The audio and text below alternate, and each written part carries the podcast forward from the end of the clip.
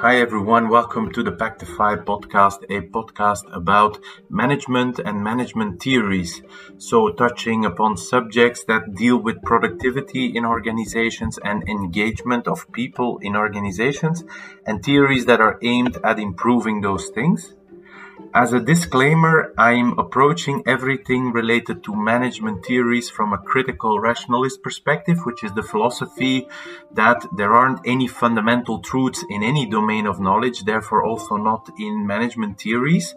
And so the best thing we can do is when we have a theory is to ask ourselves, how can it be improved? What problem is the theory solving? Why is it solving a problem? And through those questions, actually make progress in finding ever better theories and better understanding of what works and what doesn't work in management.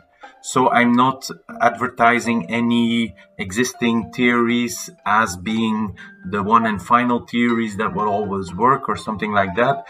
Instead, I'm seeking for good understanding and ever improving versions of theories. And to do that, obviously, I have to send them out through this uh, podcast, but equally importantly, I'm seeking for feedback uh, and criticism on the things that I'm sending out. And to do so, you can reach me at bart at pactifymanagement.com or at my LinkedIn page. Um, but for now, thanks for listening. Hope you enjoy. Bye bye.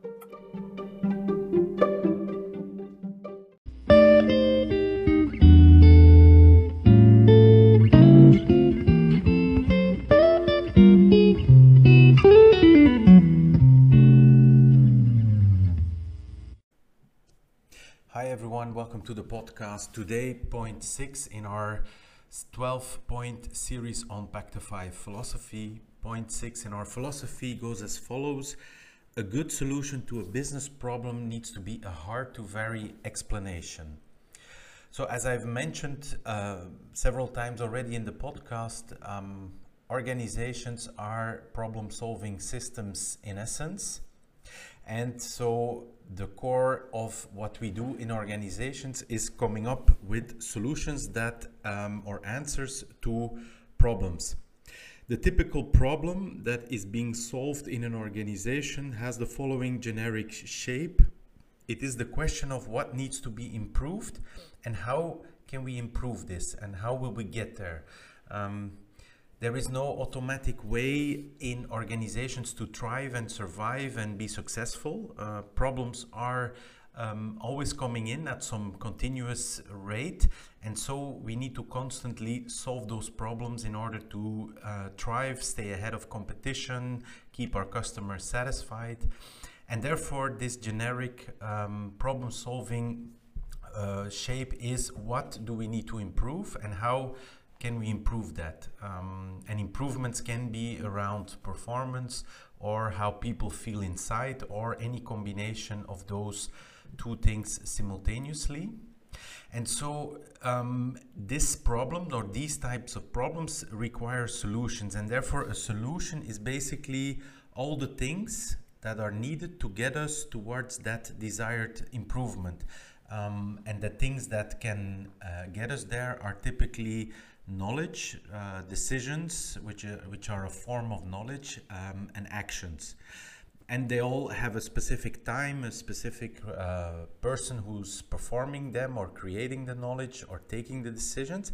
And it's that combination um, which is uh, our solution and which then needs to get us to where we want to get, which is the desired improvement, the thing we want to improve um, and the, the, the solution therefore exists of the full account of what is needed to get there. And so why does, this is the first part of the philosophy point, why does this solution needs to be an explanation? Why can't we just um, define solutions as the things that we're gonna do, um, full stop? and and not why are those the things that are going to lead us to where we want to be uh, headed for and where we want to arrive being the improvements um, it's it's important to also have an explanation for that um, because simply accepting um, that uh, we will do this uh, or that to get where we want to get without an explanation of why those things will be the ones that will get us there um, is a bad explanation, is um, something that people will probably not align to or, or contribute uh, to. Um, it will probably also not lead to the most optimum uh, result because it's matter it matters to understand why something will happen or why something uh, here will affect uh, some other thing uh, at another place later on. And so, if you don't understand uh, why um, your solution will work, um, you'll probably get unwanted outcomes and all the related uh, frustration with it, and the lack of alignment and the lack of uh, conviction uh, of the people you uh, critically need in order to make the solution happen. So, any solution to a business problem needs to be an explanation. And it also needs to be a hard to vary explanation. Now, what is this? This is basically a criterion of um, explanations and therefore something we can use to distinguish a good explanation from a bad explanation. This uh, was developed, or this idea was developed by the physicist David Deutsch in one of his two books. Um, he's written two brilliant books, which I highly recommend to anyone uh, The Fabric of Reality and The Beginning of Infinity. And um, in the beginning of Infinity, he uh, develops this idea that all um, good explanations need to be hard to vary. Now, what uh, does he mean with this, and why is it relevant also in organizations and explanations for problems in organizations? Basically, a bad explanation is easy to vary in the sense that you can change uh, or vary things in the explanation while still pretending um, or claiming that um, your explanation will solve the problem. And a good explanation is much harder to vary, um, where if you change uh, even some details in the explanation, the whole explanatory power um, is being lost and, and it's not a good explanation anymore for the phenomenon or the outcome that you want to explain.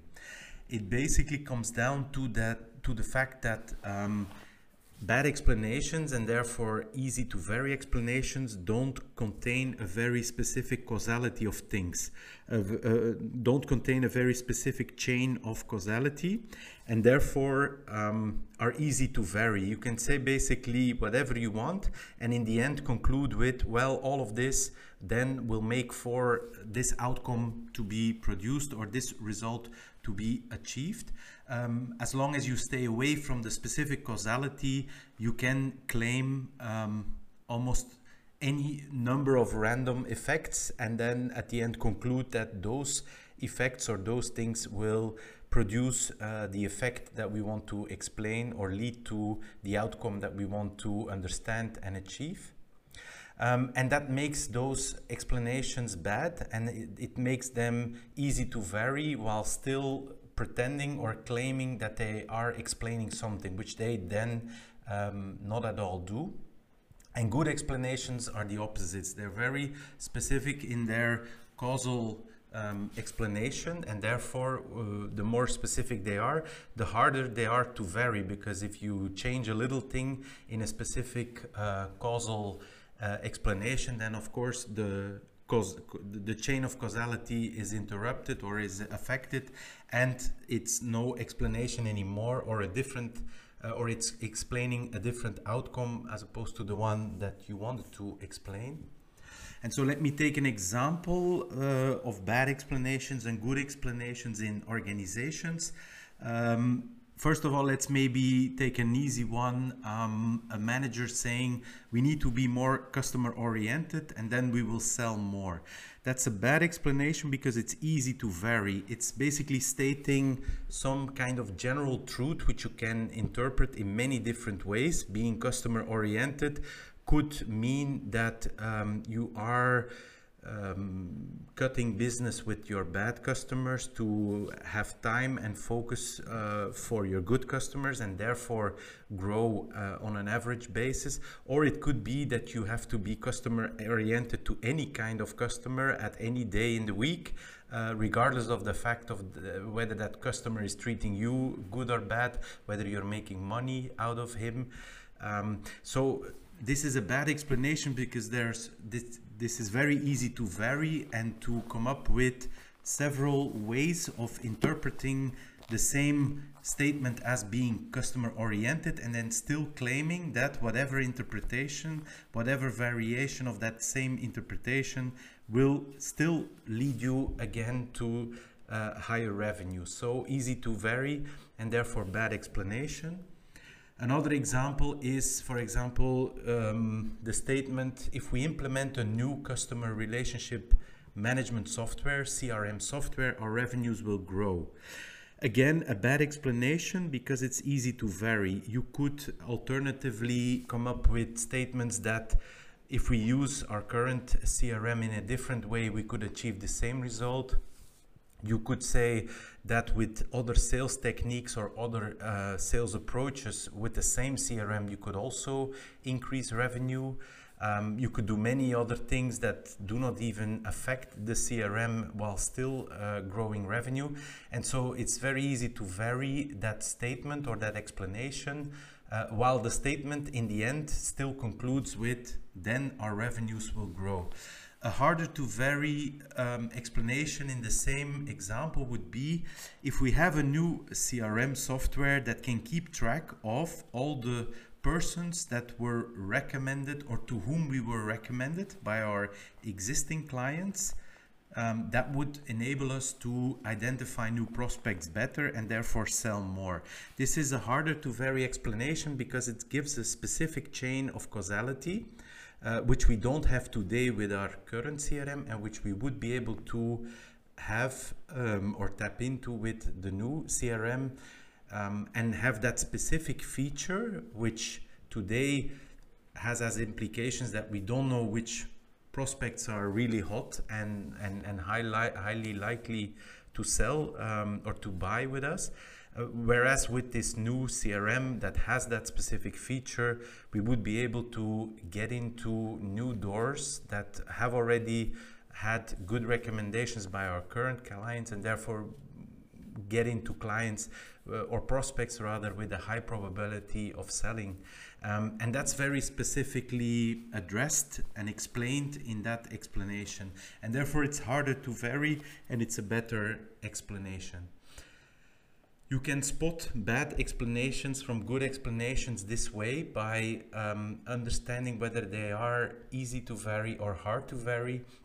So whether they contain specific causal explanations or causal relationships that are therefore hard to vary, or whether they contain um, just a couple of loose elements with a sort of overarching final uh, conclusion that those elements will then lead to something, but where the causality um, is not explained, and therefore um, making that a bad explanation.